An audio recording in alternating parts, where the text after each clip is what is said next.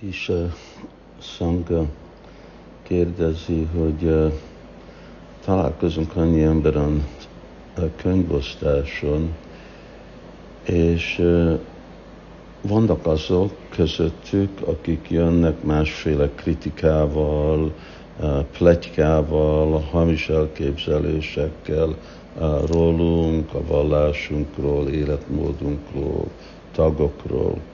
Szóval, hogy ne hat, legyen ennek a hatás rajtunk, főleg amikor valaki egy arányilag új, új bakta. Persze, hogy ő nem hiszi ezeket a dolgokat, de még mindig azt mondja, el tudja rontani a napot. Hát nekem igen, az úgy elkerülhetetlen, hogy amikor egy bakta hall dolgokat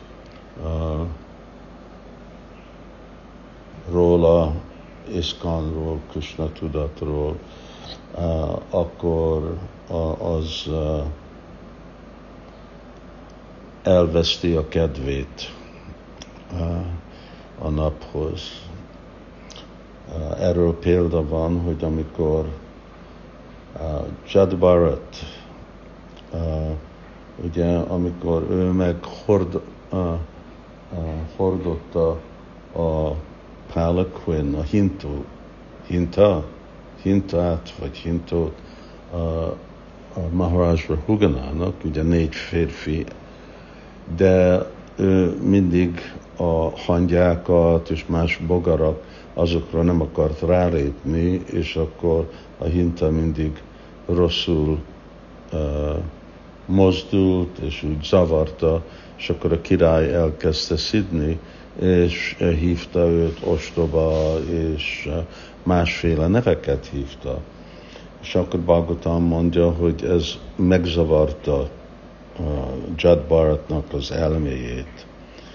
Szóval itt is láthatjuk, hogy úgy elkerülhetetlen, hogy ez befolyás, befo, fog minket befolyásolni, amikor hallunk rossz dolgokat, és akkor inkább a dolog, hogy vagy olyan erőnk van, hogy le tudjuk győzni, és egy pozitív eredményt kihozni az egészből, vagy inkább, hogyha most persze fiatal baktákról van szó, akik meg nem képesek ezeket a dolgokat csinálni, akkor, akkor nekem csak kell mondani, köszönöm szépen, bocsánat, kell nekem menni, és elmegyünk. Nem, nem hallgatunk. Nem jó hallgatni kritikát. Sose nem jó, vagy le tudjuk, vagy módszeren, vagy elmegyünk. Ne engedjük, hogy befolyásolja ezek a kritikák, ami szolgálatunknak, inkább mi is legyünk madhyamadikari, nem kanistadikari, erős bakta, fejlett bakta, aki tud megfelelő módszeren válaszolni, legyőzni azokat, akik kritizálnak, mert vége nekünk van válasz mindegyik kritikának, és ez jelent igazából prédikálás. Fog akkor befolyásolni minket, ez el fogjuk veszteni a kedvünket. Nem, mert hogyha legyőzzük az ellen, ellenpártot, akkor abból fogjuk érezni egy igazi áldást Sula Prabhupától, aki nagyon, nagyon határozott, nagyon erőszakos, nagyon agresszív tudott lenni arra, hogy átadni Krishna tudatnak a, a üzenetét. Ugye, és persze ezek a dolgok hogy befolyásolták Prabhupádot.